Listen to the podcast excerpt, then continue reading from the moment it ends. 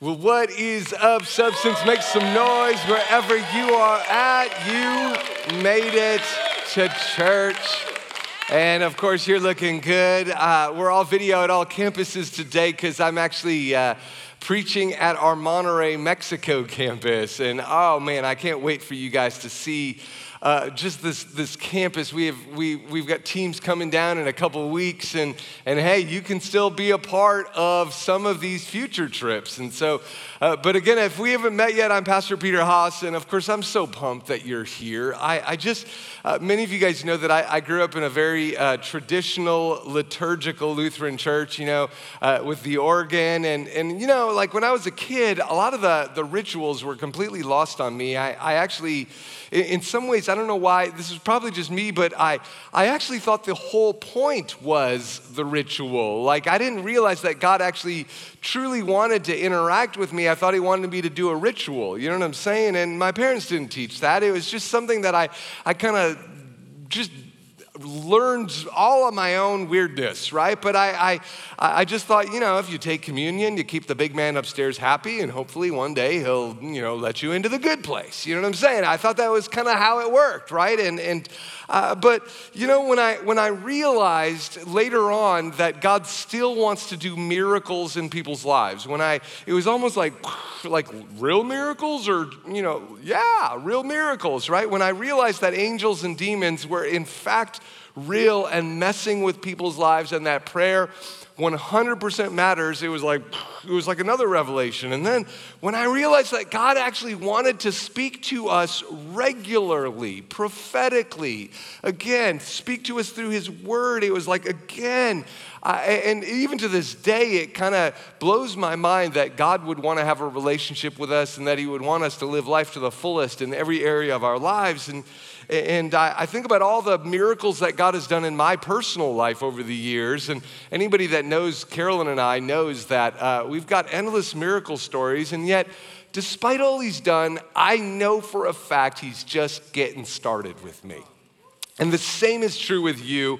I, I, just, but to get us there, we have to kind of relearn some things about how God wants us to relate to Him. And that's why we study the Bible every single week, is that, is that there's, all, there's a part of us that intuitively is off. And so God wants to kind of dial it in. And I can promise you through the passage today that we're about to study, God is going to do that. And so it's just so thrilling to be able to, to share God's word. And that one of the passages that I want to recap today is Judges chapter 20. Uh, in the Old Testament, uh, in, the, in the book of Judges, God had told the children of Israel to fight the, the tribe of Benjamin, which was kind of a weird thing uh, because they were one of the, the tribes, and, and it was almost like a civil war. But this tribe had turned into a pretty wicked group of people over time, and God knew that they were going to bring destruction upon the entire region and so the Bible says that the other tribes asked God, Should we go now? Should we go up against this tribe? And God said yes. And well, which tribe? Send the tribe of Judah. Okay, so, uh, but it's one of those weird stories where uh, when they went up to go do battle, it did not end well. It was one of those stories where God's people went up to fight these wicked Benjaminites, and, and boom, they lost 22,000 men in battle. It was kind of like, huh? Like what? I thought, God, you I thought you were in this. You know, I thought that was the pattern is you you tell us to do something, we obey, and then it's like wild success. And and this is the opposite of this. And, and so they were so confounded. They're like, I we know our cause is righteous. We know that we're on the side of righteousness. We and they knew that this was the right thing to do. And so they're like, well, well maybe then we just need to persevere, right? Let's go up the next day and try it again. And sure enough, the next day they lost again. 18,000 more people died the next day. 40,000 people. Well, as you'd imagine, they just, God's people fell into despair, and I don't blame them. I, they were probably like, What is going on? God, we're trying to obey you. And finally, someone comes up with the great idea. You know, guys, maybe we didn't spend enough time in prayer and fasting. What? What do you mean? Like, oh, you're right. We never did. We never prayed. We never fasted. What if, what if God had a lot more to say to us than we realized? What if we weren't actually listening to God? Maybe we need to humble ourselves. And they, they assume that just because their cause was just, that all of a sudden their strategy was smart. And so, sure enough, the leaders went up to the house of God at Bethel. They proclaimed a fast, okay? And I, I want to, especially as we're coming out of this big church wide fast, I want you just to get one last little bit of inspiration about what fasting does when we do it. They, they proclaimed a fast from morning till night. And check this out, okay? Judges 20, verse 26, it's, it says, Then all the Israelites, all the Israelites. So they decided, let's actually all go in. Let's get into unity about this.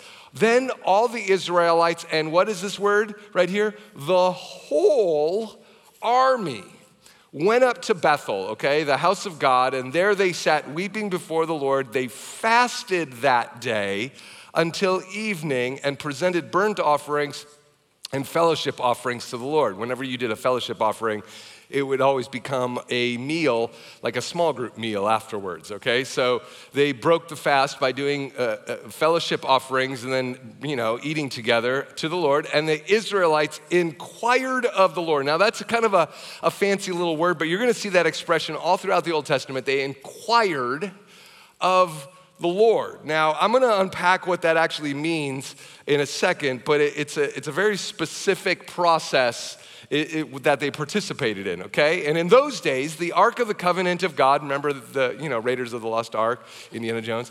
Okay, in those days, the Ark of the Covenant of God was there with Phineas, son of Eleazar, the son of Aaron. Now, that is a very important detail to point out there. Phineas, there's a great name for all of you people that are pregnant today. So uh, with Phineas, son of Eleazar. Now I didn't I didn't know who Phineas was when I read this, and it caused me to misinterpret the passage for a season. But once I studied him, it, you're going to see it's really profound. Uh, he, so Phineas is there ministering before it.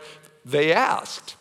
Shall we go up again to fight against the Benjaminites, our fellow Israelites, or not? And the Lord responded, Go, for tomorrow I will give them into your hands. Now, th- think about this situation, okay? So it's very specific. Tomorrow, I want you to do it.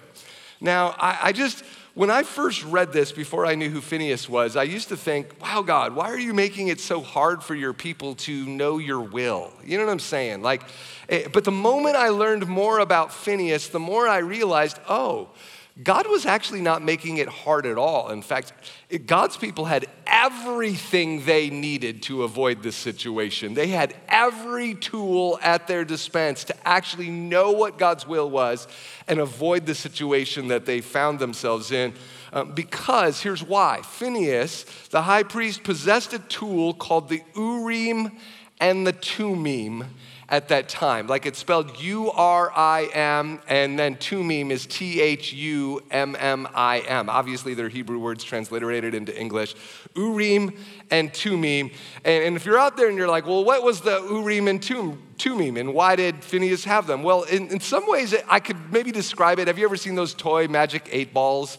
You know, ask again later, or the answers point to yes. Have you ever seen those little floating dice in the? Okay, okay, okay, okay. It was kind of like a magic eight ball, but 10 times cooler, and it was actually ordained by God in those days. Okay, so now just, uh, just stick with me a little bit, because I'm going to actually unpack this a little bit. Whenever people would inquire of the Lord, they needed that Urim and Thummim, okay? Now, this is just a, you know, a depiction of the high priest. Now, the high priest of Israel, the one who is supposed to do the inquiring of the Lord, uh, he had this sweet vest that was called the ephod. Okay, so now uh, if you don't know what the, it was, kind of like a breastplate that had like chains. It was made out of metal and it had these, you know, it had these gems in it. Okay, so these these they had all these gems across the front of it, which were really specific, okay? And then the Bible describes that there were these two extra rocks, the Urim Vetumim, that would either hang from a rock and, or put in a, a little uh, pouch underneath over the, the high priest's heart. Okay, so he has the 12 he has the 12 stones on the breastplate, the ephod, and then along with the ephod came this little pouch with the urim and the thummim on the inside. Okay, now uh, the, the, the, the word urim in Hebrew actually means lights or revelation. It means kind of illumination, is, is maybe the gist of the word, but it, it could also mean lights. And of course, it's, it's so Urim means lights or, or revelation, okay? And then Thummim actually means perfection, or another maybe translation would be innocence. Uh, and, and, so now there's dozens of theories about uh, how they use the Urim and Turim. Thummim. Uh, again, scholars actually are divided on this. In fact, I, uh, in terms of how these, these things were used uh, to discern things. Now, I, I, I, wrote a blog about it at peterhaas.org in case you're curious about all the different theories about how they worked. But uh, the most likely, in my opinion, was that whenever they had a yes no question for the Lord, they would use the Urim to ask, you know, illuminate the path, yes or no, right? So it, they used the Urim, and whenever they had a guilty, innocent question, like who is the, who is the guilty offender, they would use the Thummim to make that, make that query. And all of a sudden, when they would inquire of the Lord, one of the, the rock would light up, okay? Whichever the answer was, it would light up supernaturally it would glow, okay? So now, what's, what's interesting about this, and there's a lot of different theories about how this worked, okay?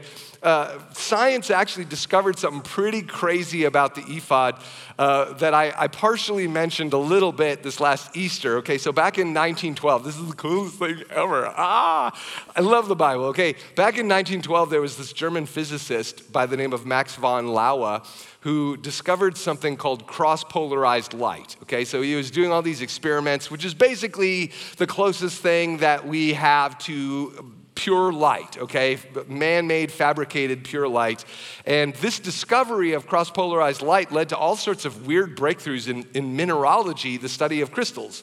And because scientists found out that when you would blast rocks with this cross polarized light, all of a sudden, some of them would just glow, uh, revealing all sorts of colors that we didn't even know were inside of these rocks. It was almost like they were like these glow in the dark rocks that we didn't even know could do that until they were blasted with cross polarized lights. It was almost like you could light them up like Christmas lights, and it's, it, but we never knew it before, okay? So, uh, for example, um, what's interesting about all these, if you look at these rocks in just normal daylight, they're dark okay? They look like just flat colored rocks with a slight tint. But then the moment you blast them with cross polarized light, it's just like pop.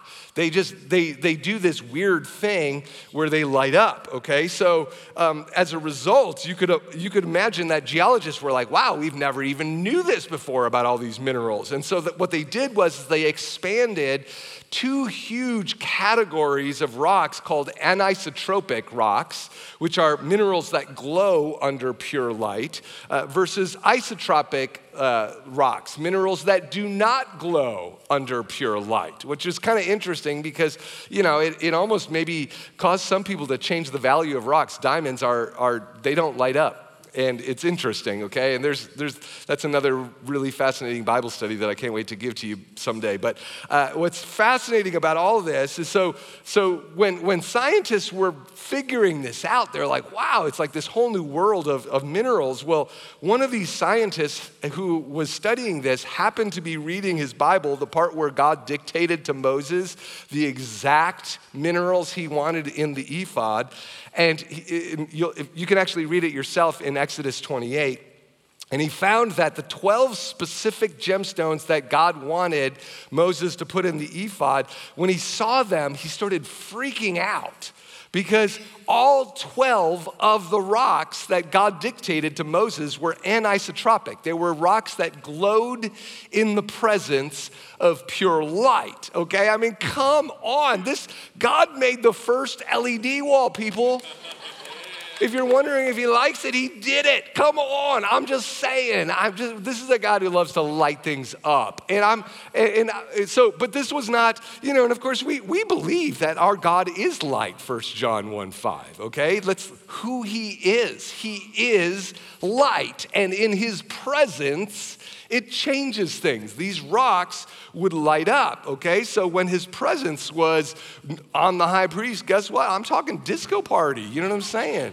It was awesome, right? He's the father of lights, James 1:17 says, okay? And all throughout history, I point this out because all throughout history, you know, a lot of skeptics would make fun of the Bible. There's no way God would light up a stone like a Urim, eh, you know, and suddenly everybody's like, "Oh, I guess God is scientific. You know what I'm saying? Like, but you know what? That's not even what caused the scientists to freak out, okay? What actually caused that scientist to freak out, what confounded him most was how in the world did these ancient Near Eastern cultures figure out all the anisotropic stones and put them in the ephod because he's starting with the assumption there's no way God actually spoke to him. I think they just kind of stumbled upon it, thought they were cool rocks, and made it a part of their religion. And, because he kept thinking, I mean, again, for most of human history, we didn't even know these types of stones existed. I mean, this is thousands of years before mankind learned about cross polarized light and started blasting things with it, which made me wonder how many, you know, fruits and vegetables they blasted with it or you know, how many times, how many things did they blast with this light, you know, before they figured out what glowed and what didn't. But I, I just, you know, but the, the scientists knew there's no way that, that Moses could have picked these 12 stones without some sort of divine revelation. I mean, even today, if you took like the 28 gemstones that are considered popular, only about maybe 16 of them are anisotropic. And so if you do the math, you know, the odds of a person um, randomly guessing all 12, if, you know, picking all 12 at random would be at best one in 5,149. And based on the, the gemstones that they had in those days, it would have been more in the one out of 15,000 range. You know, the odds of a person randomly picking all 12 anisotropic stones, which indicated, gosh, there had to have been some, th- something divine about this, this vest, right? This ephod. I'm just, and, and of course, I'm, I'm just saying, hey, you guys, I'm just saying, what if the Bible's true, right? There are all sorts of hidden gems in the Bible. See what I did there? You like that? Okay. No, for real though, you guys, I, I share all this because what's interesting about the ephod is that later on in Israel's history, when King Saul was actually living in disobedience, so, you know, fast forward in history, King Saul also had a high priest who also had the ephod with the Urim and Thummim. And, uh, and, and, yet he was totally in defiance of God. He was not obeying God whatsoever, but he still tried. I don't even know what he was thinking. He still tried inquiring of the Lord using the Urim and the Thummim. And of course, look what happened. It says, Saul inquired of the Lord, but the Lord did not answer him by dreams or Urim or prophets. What does that mean that he did not answer him? It means the Urim did not light up. Okay, a lot of people thought the Urim was, uh, you know, a white stone and the Thummim was a black stone and it was just a binary thing and he would just pull a rock out and that was their answer, like dice. Uh, but we know that there was a supernatural component to it because it, it sometimes didn't work, okay? So, uh, you know, the, the point is, is that when the presence of God was not in his life, he was not getting any illumination. He was not able to experience integrity or illumination. You see, and if you're out there and you're like, you're like, well, where are the Urim and Thummim today? Because somebody got to call Indiana Jones, man. We got to find these things. These are cool, right? I mean, like, well, according to the Bible, if you want to know where they are, they're on, they're on Jesus, okay?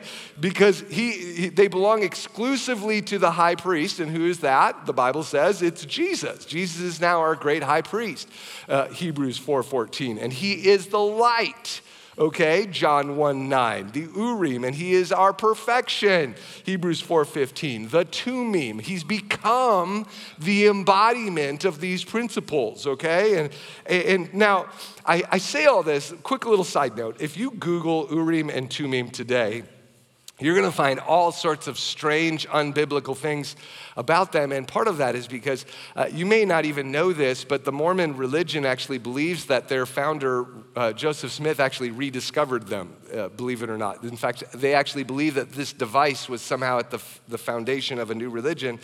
And uh, so, if you study Mormonism, Latter day Saints, they actually believe that, that Joseph Smith, back in the 1800s, rediscovered the Urim and Thummim in New York.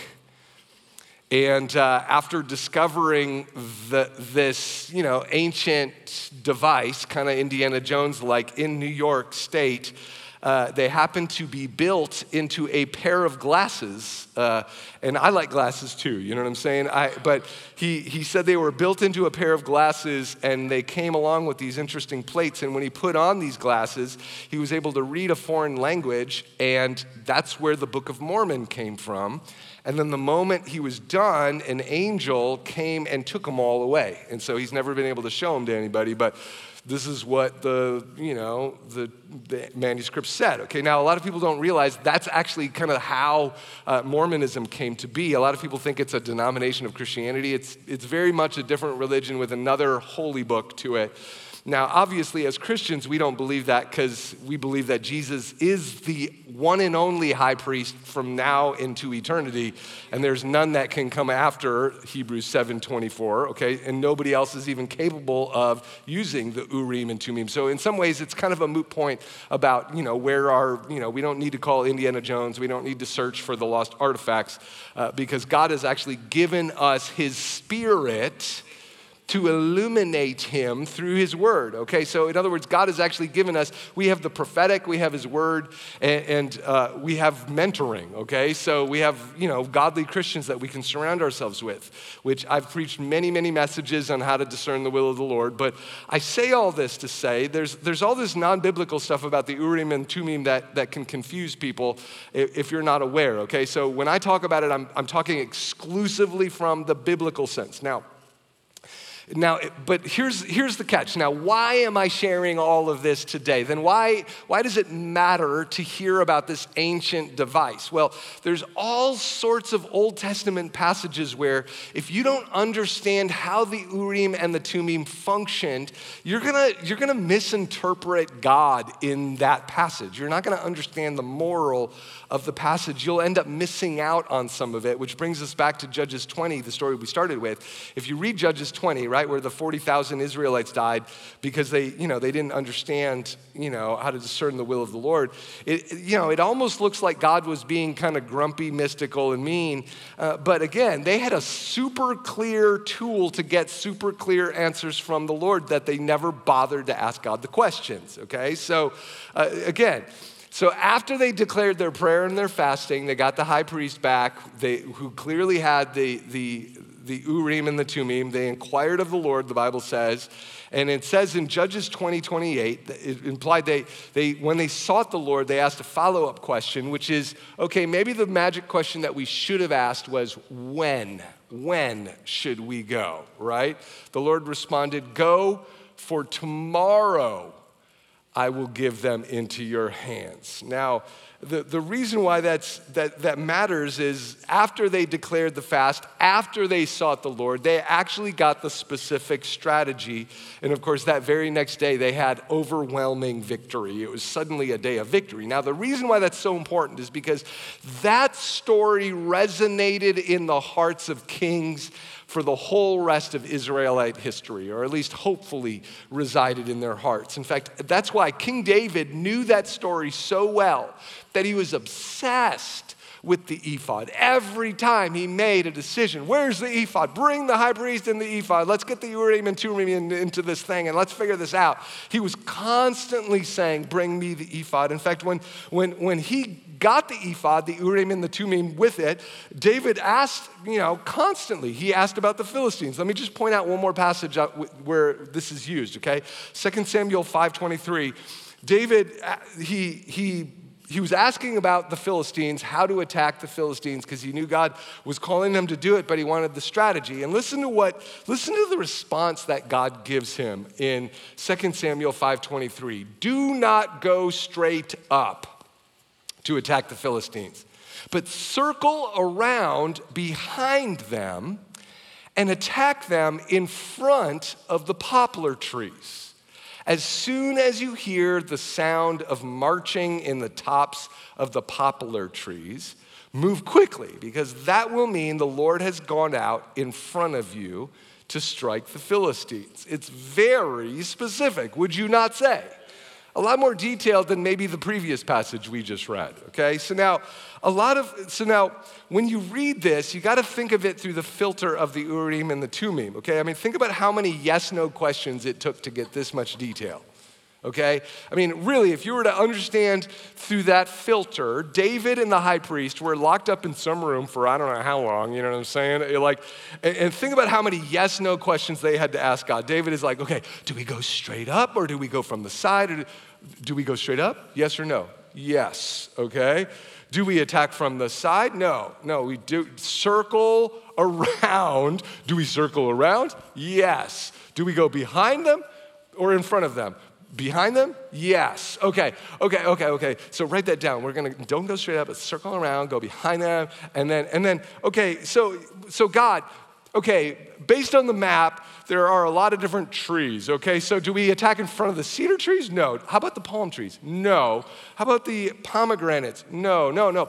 The poplars? Yes. Yes. Okay, write that down. So we in front of the poplar trees, okay? When? When do we do it? Okay, do you my point in doing all of this is that inquiring of the Lord to get this level of strategy implies they really spent a lot of time seeking the Lord.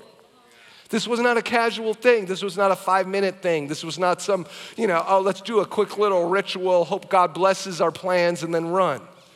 This was Take your time, get insight. It required more than one person in the presence of God. It required a process. Really, the Bible, when you read this, it shows something about David and his high priest that they truly, truly, they cared about the Lord's opinion. I mean, he must have taken hours to get that level of strategy.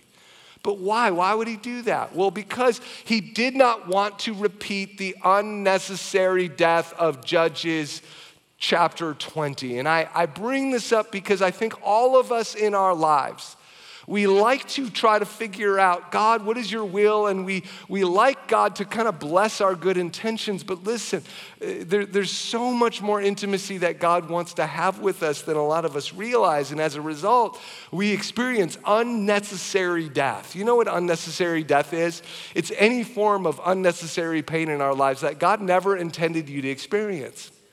And I don't know about you, but when I look back on my life, I have volunteered for a lot of unnecessary pain.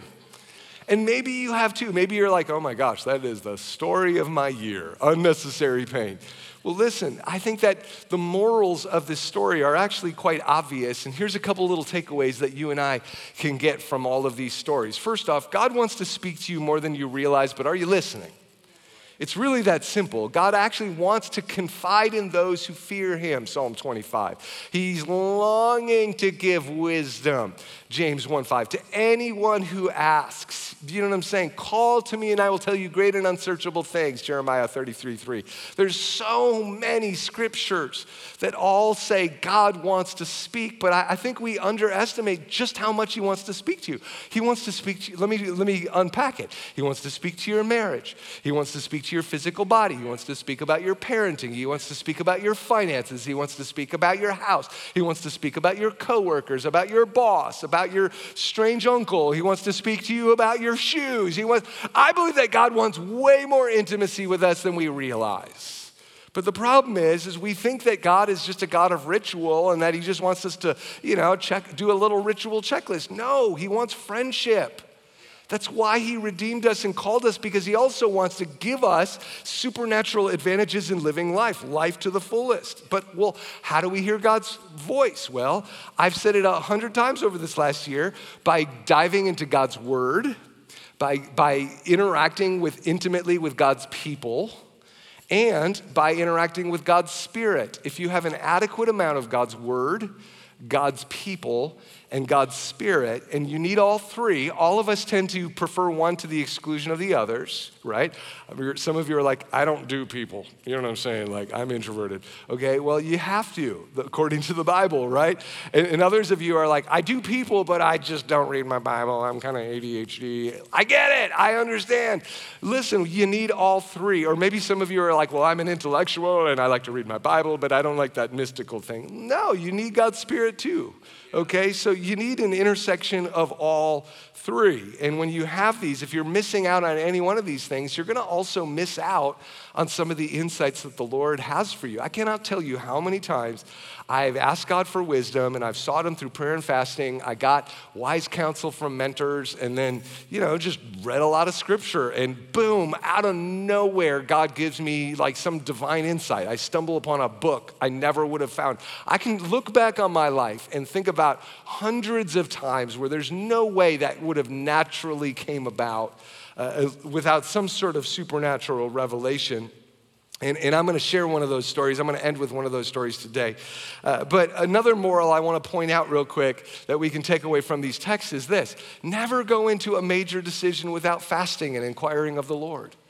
If you have a big decision in your life about where to move, um, what to do vocationally, who to marry, these types of bigger decisions. Never go into a major decision without fasting and inquiring of the Lord. And what do I mean by fasting and inquiring of the Lord? Fast, just do the, do the process that we've been talking about throughout this whole fast is, is learn, learn the discipline that allows you to pay more attention to your spirit and then get lots of bible get lots of mentoring and spend lots of time in prayer. You see it's god wants to speak to you. And then of course the third thing that god uh, the take away is even when we know something is god's heart it doesn't mean we know god's strategy even when we know something is God's heart, it doesn't mean we know God's strategy. A lot of times people think that just because you know the truth that it entitles you to speak it. No, it does not. Okay? Having the truth does not mean you wield the truth well, okay? That you have to learn how to earn the right to share the truth. It's truth all by itself actually results in in in anger from other people, Romans 7 teaches. It actually causes rebellion if you don't share it in a very particular way. Just because you know something is God's heart doesn't mean He's automatically gonna bless it. He's, he's got clarity for you, okay? So you can know deep down in your heart it's time to get married, right? you're ready. and then you get mentors and they're like, well, I want you to take care of this first. You know what I'm saying? Like, uh, or, or you know it's time to expand your business, right? You, you, or any, any of these types of big decisions, just because you know, you know, God's ultimate will, yeah, eventually God does want you to get married, but you know what? He wants you to take care of your porn addiction first. He wants you to, you know, pay off some of that debt first. He wants you to, you know what I mean? Like you can know, hey, long term, this is what God wants, but there's these short term strategies that a lot of times we ignore and we think they don't matter, but they do. Okay? And, and for you and I, the solution might seem obvious, but if we aren't yielding every part of our lives to the Lord by inquiring of Him, we're to experience unnecessary death, which is, you know, in other words, you're to grow your business, but it's to be painful, right? You're to still mature your family, but it's to be painful. You might still accomplish your goals, but man, there's to be death. And some of you, you know firsthand what that feels like. Here's the truth, loved ones Pain is not an option, but you get to choose what type of pain. And that's the good news today. It's either the pain of humility through fasting or the pain of humiliation through mistakes. And a lot of us, we're, we're choosing the pain of humiliation and regret rather than the pain of humility and prevention. And, and, and I get it, I like food too, you know, but man, you know what I like even more than food? The will of the Lord to know that I am walking in the plan of God and that I got, I, got every little bit of strategy that He has for my life. And I, I want to sh- I want to end with one last story of where where I didn't really seek the Lord. Um, you know, earlier this year, my wife uh, shared the story about how this last year we bought a new house. I, I wanted to kind of share the story uh, from a different angle because uh, a little bit more personal angle because in some ways it was kind of a moral tale for me where the Lord reminded me of the very lesson that I am talking to you about. Uh, for example, many of you guys know that that that pastors in, in America, they get special tax benefits on their houses. And of course, my financial advisor was telling me, hey, Peter, if you stay in your, your current house, you're going to be losing an extra 10 to 15 grand a year on taxes. And so you may want to consider a move or maybe just consider how you might change the way you do your mortgage. And of course, I, at the time, I happened to know that my neighborhood was peaking. And in the natural, I thought, you know what? It kind of makes sense to move right now. It makes sense to, to sell our house. Maybe I, maybe I could sell sell it at a high and, and, and get into a new house right before the interest rates jumped. And so, you know, and I knew long term God had a different house for us, but I, I just, I, I, thought, hey, maybe this is that moment. And so I found a house. It looked so amazing, and it was one of a kind house, the kind of the house that I had been dreaming of. And, and, and so, you know, we negotiated the price down like a pro. Sure enough, the, the the, the homeowners, they accepted. And of course, you know, I get the phone call that they accepted. Carolyn and I were like celebrating, like, whoa, it's gonna happen. We're gonna get a new house. And we were dreaming, we were planning. And all of a sudden, I get this super weird, ominous voicemail from one of my pastor friends. Um, one of my pastor friends in Calgary is, you know, he's, he's really got a strong prophetic gift. And, and uh, he just, he left this voicemail and he goes, he's like, Peter, I know this is going to sound really intense, but I just woke up this morning and I just felt this massive urgency to be praying for you. And, uh, and, and just, it was just this like, you've got to share this with Peter. And, and then he just kept going. He's like, and he said, In my heart, the Lord just said, Peter, you made a decision today that seemed simple, but it's actually going to cost you years of your life. It's going to cost you a lot of money, and there's deception involved. And um, the Lord said it was just like the story of Joshua in uh, uh, in Joshua 9 where the Gibeonites deceived Joshua into a treaty.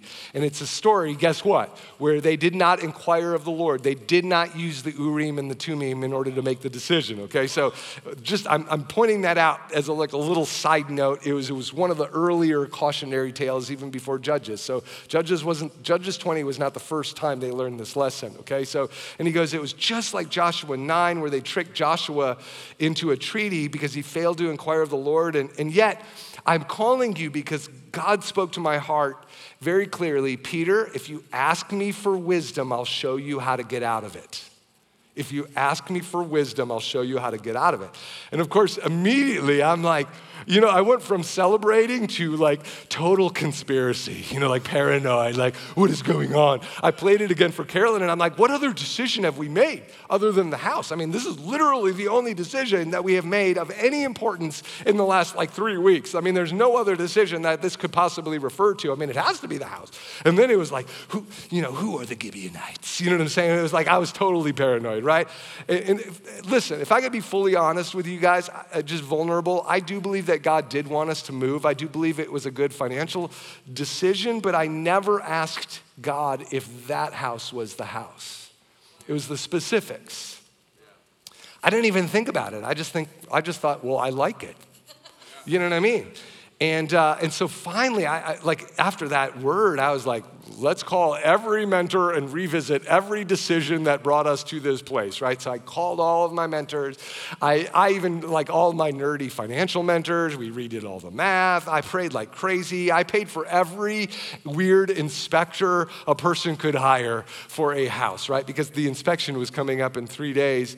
And, uh, and sure enough, guess what the inspectors found? All sorts of catastrophic problems after catastrophic problems, problems to the point that would have cost us easily several hundred thousand dollars to remediate had we actually gone through with the purchase of the house. Even more, we in the process uncovered potential evidence of deception. Thankfully, there was a legal way for us to get out of that contract, and, and, and that's what we did. And so, uh, you know, now I'm feeling, so we got out, but now I'm feeling doubly stupid because now I'm going to be homeless in a few weeks because I just sold my house. You know what I'm saying? And I couldn't find anything remotely similar to this new you know, house. I couldn't even find an apartment to rent from my family. And of course, Carolyn is looking at me like, what did you do? Uh, no, but I, I and I'm, I'm, even going through the math and the costs of storage from moving twice would have eaten up any savings I, you know, would have saved by making the move. I kept thinking, what was I thinking? And let me just tell you, church, I prayed a lot in that season, right? I mean, every night for about two months straight, I was up sweating and praying. Lord, help me out here. And I'm, you know, I spend an hour looking at houses and two hours in prayer, kind of thing. You know what I'm saying? And and uh, of course, you know, the end of the story, boom, God, out of nowhere, a house came up on the market for an incredible price, and it was exactly what we were looking for, and that ended up being the one. God worked out all the details and blessed us all the way through, and now it's a big happy ending. But let me tell you, There were some unnecessary, painful moments that I embraced in my life because I did not inquire of the Lord. Thankfully, I happen to have some prophetic people in my life who are able to call and warn me, okay? Now, as much as I don't like sometimes, prophetic people can be very irritating, okay? Uh, but I'm actually quite grateful there are a lot of people in our church that know how to hear from the voice of the Lord. And I would say don't just listen to anybody who calls himself prophetic, okay? Because there is prophetic, and then there is prosthetic, and then there is pathetic.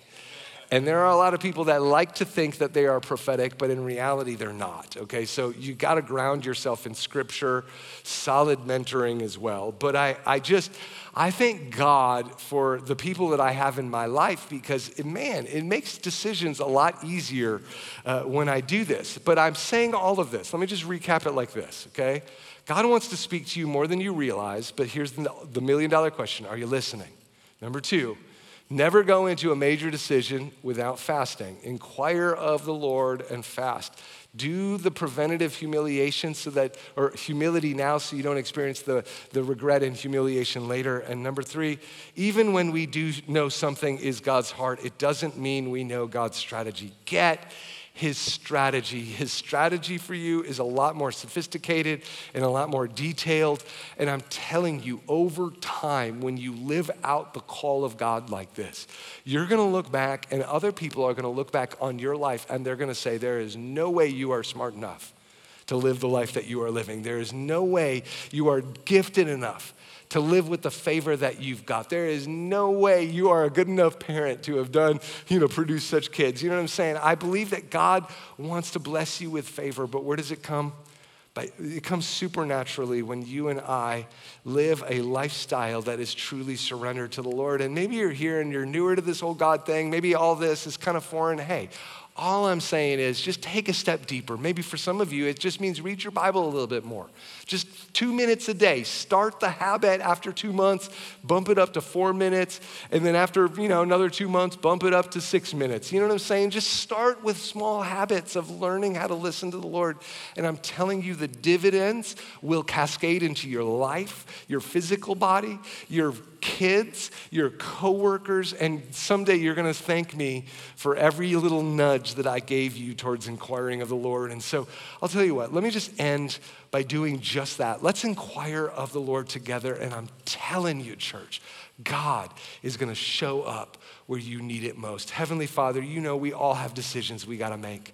And you know we're all just trying to fumble through this life and and we don't have what it takes to figure it out on our own. That's why you sent your son to uh, die for us, and you sent your spirit to live inside of us, to speak to us. And I pray that we would receive your spirit once again today, that we would just uh, let your word illuminate our path, let your spirit clarify the details and just speak to us, God, whether that's physical bodies, whether if that's workplace decisions, whether that's just tough family circumstances. God, I just pray that your wisdom would be made manifest where we need it most. And, and church, if you're agreeing with what I'm praying, then just pray this after me. Say this, say, Dear Jesus, forgive me, renew me, and lead me starting today and for the rest of my life. In Jesus' name we pray. Amen.